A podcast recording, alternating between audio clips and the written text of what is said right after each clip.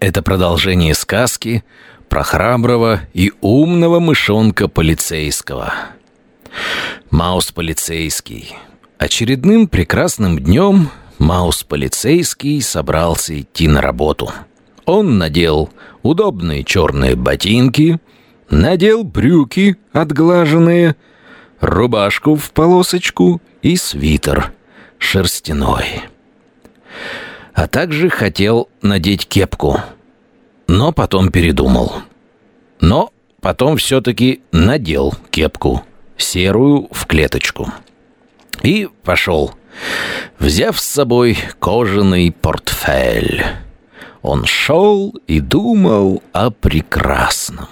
О том, какая скоро будет весна, как скоро распустятся листочки и цветочки — о том, какая хорошая будет погода.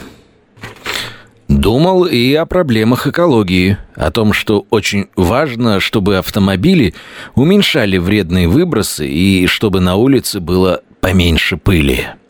Думал о политической ситуации, о том, чтобы было больше прав и свобод у простого населения. Шел и думал об этих возвышенных вещах, размахивая портфелем. Вдруг... Фрр! Мимо него пронеслось что-то бело-черное, пушистое. Больше ничего Маус полицейский не заметил. И пошел дальше на работу. Но, подумал, очень странно. Когда он пришел на работу, первая половина дня прошла спокойно. Никаких происшествий не было. Все было хорошо. Город жил своей жизнью. По крайней мере, так казалось и Маус полицейскому, и начальнику полиции Бегемоту, который спал в своем кабинете и храпел так, что было слышно на соседних этажах а также мэру города Бобру, который перекладывал бумажки справа налево. А после того, как с правой стопочки переложил все бумажки в левую, он немедленно стал перекладывать их слева направо, изображая очень бурную деятельность. И вдруг в полицию стали поступать заявления об уличных кражах. Вначале пришла тетя Жираф и сказала. «Шла я себе спокойно по улице, как у меня из рук вырвали зеленую сумочку. Я попыталась за вором погнаться, но даже не увидела, кто это был такое впечатление, что это ветер выхватил мою сумочку. Но вряд ли моя сумочка нужна ветру. И на всякий случай я напишу-ка заявление о пропаже. Потом пришел Страус. Я шел на работу с портфелем, а в портфеле важные суперсекретные документы. Как кто-то вихрем промчался и выхватил портфель. Я страус. Я очень быструю скорость развиваю во время бега. Но даже я не смог никого догнать. Это какое-то очень дерзкое ограбление. Еще ни разу никто не мог убежать от страуса. И вот тут один убежал. Потом пришел с заявлением кабан. Жирный кабан с очень жесткой, грубой шерстью и с очень большими клыками – он начал ругаться. «Это что за произвол? Что творится в нашем городе?» Я шел по улице, нес себе э, свой рюкзак, в котором были желуди, которые я хотел скушать на ужин и накормить своих кабанят. И вдруг что-то пронеслось мимо меня и сорвало с меня мой рюкзак. Я очень недоволен. Я разнесу сейчас весь ваш полицейский участок, если в течение трех дней вы не вернете мне мои желуди. А почему трех дней? А потому что срок годности у этих желудей э, три дня. «Не надо, не надо так ругаться», — сказал Маус полицейский. «А то я позову свое начальство. А знаете ли, бегемоты, они ничуть не меньше кабанов». Потом пришел носорог. Очень интеллигентный носорог. Это был носорог-профессор в очках. Он сказал...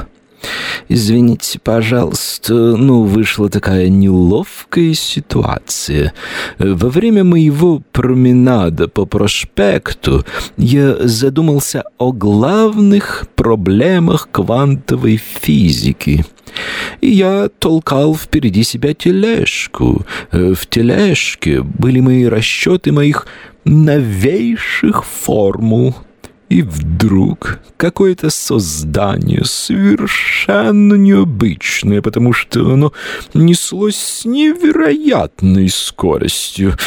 Конечно, это была и не скорость света, и не скорость звука, но было это очень быстро, что я сквозь очки ничего не рассмотрел. И это что-то или кто-то мою тележку выхватило и унеслось вместе с ней. И теперь я не представляю, как завершить мои физические опыты, потому что я хоть и, и профессор, но память у меня уже совершенно никуда не годится. И я прошу вас, найдите мои важнейшие документы. Более того, я не думаю, что они кому-то могут оказаться полезны. Это ведь теоретическая физика физика, совершенно непонятная обычным людям и, зверям наука. Вот так вот. А потом пришел волк и сказал практически то же самое. Он шел с сумкой в одной руке, с портфелем в другой. Сумку из одной руки вырвали, а пока вырвали портфель, он сумел укусить это существо которая носилась с невероятной скоростью. «Ну, наконец-то! Улика!» — сказал Маус полицейский. И это был клок белой шерсти.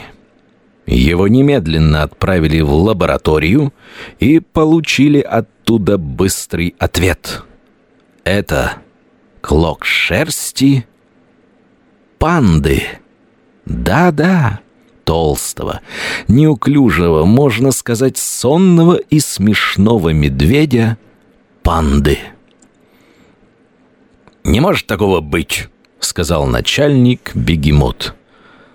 Панда — существо вполне себе медлительное, и носиться со скоростью, и вот это вот все, что описывали потерпевшие, но панда совершенно не может. Он еще раз вызвал волка на опрос и спросил. «Извините, но, может, вы по пути кого-то сожрали? Например, какую-нибудь панду? И это просто клок шерсти у вас застрял в зубах?» «Да что вы такое говорите?» — сказал волк. «Я уже давно волк-вегетарианец. Я кушаю на завтрак помидорки и салат айсберг. На обед я кушаю фасоль, а на ужин я ем спаржу. И давно никакого мяса. А этого вора я успел укусить. Вырвал клок. «Ну что ж», — сказал Маус полицейский, — «профессия требует от нас исследовать данные улики». И он решил наведаться ко всем пандам города. А надо сказать, что панда — животное очень редкое, занесено в Красную книгу. очень-очень мало панд осталось на планете. А в этом городе было всего две. Одна панда была э, женщина. Ее звали Маргарита Степановна. Она жила на северном краю города. А на южном краю города жил панда-мужчина Борис Григорьевич. И вот Маус-полицейский наведался вначале к Маргарите Степановне. Как и все панды, она была очень медлительной. На вопрос «Чем вы занимались сегодня днем?» она сказала «Сегодня днем я варила себе какао». «А еще?» «Так все?» Целый день, не торопясь, варила какао. А когда Маус полицейский наведался к Борису Григорьевичу, тот спал. «Почему вы изволите спать днем?» — поинтересовался Маус полицейский. «Так мы панды, мы много спим». «Это очень подозрительно», — подумал Маус полицейский. Возможно, от бега по городу со страшной скоростью этот панда и устал, и теперь он спит. Короче, ни с кого нельзя снимать подозрения. Маус полицейский вернулся к Маргарите Степановне и сказал, «Я вижу, в вашем доме установлена система слежения, видеофиксация». Сейчас мы посмотрим, кто сегодня выходил из вашего дома и выходили ли вы. Помощник Маус полицейского Зубик. Да, у Маус полицейского есть помощник Зубик. Так вот, он просмотрел всю видеозапись и не увидел, чтобы панда выходила из дома. «Разрешите мне попробовать ваше какао?» — сказал Маус полицейский. «Что вы, что вы! Это какао специфическое, только подходит на вкус пандам». «Что вы, что вы!» — сказал Маус полицейский. «Я же полицейский, чего только я в жизни не видал и не пробовал». «Нет, нет, нет, извините. Какао у меня очень-очень мало, и никаких полицейских угощать в мои планы не входило», — сказала Маргарита Степановна. «А ваши планы нам не интересны. Мы проводим следственный эксперимент», — почуяв неладное, стал настаивать Маус полицейский. И попробовал какао. На вкус оно оказалось не очень не очень вкусным. «Ну что, Зубик, пойдемте», — сказал Маус полицейский. Они вышли из квартиры. Фить! За полсекунды Маус полицейский спустился вниз. Зубик ошалел. «Куда же вы так спешите?» «Куда спешу?» Пойдем, не торопясь до работы. Фить! За полсекунды Маус полицейский оказался у себя на работе. Зубик пришел только через полчаса. «Уважаемый Маус полицейский, сдается мне, это какао весьма необычное. Уж больно быстро вы стали передвигаться». «Да я и сам это заметил», — сказал Маус полицейский. И немедленно сдал кровь на анализ в лабораторию. В лаборатории сказали, что это неизвестное вещество в крови у Маус полицейского, которое в миллион раз ускоряет все процессы жизнедеятельности. И целый час теперь он сможет бегать с невероятной скоростью. Но действие вещества заканчивается, и для его продолжения придется выпить еще. Маус полицейский пришел с докладом к начальнику Бегемоту. Очень странно. Какао сварила Маргарита Степановна, но сама она никуда не выходила.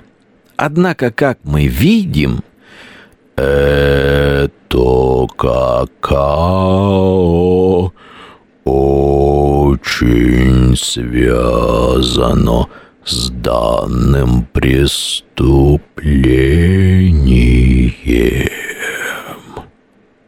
Маус полицейский почувствовал жуткую усталость и уснул прямо в кабинете начальника полиции Бегемота.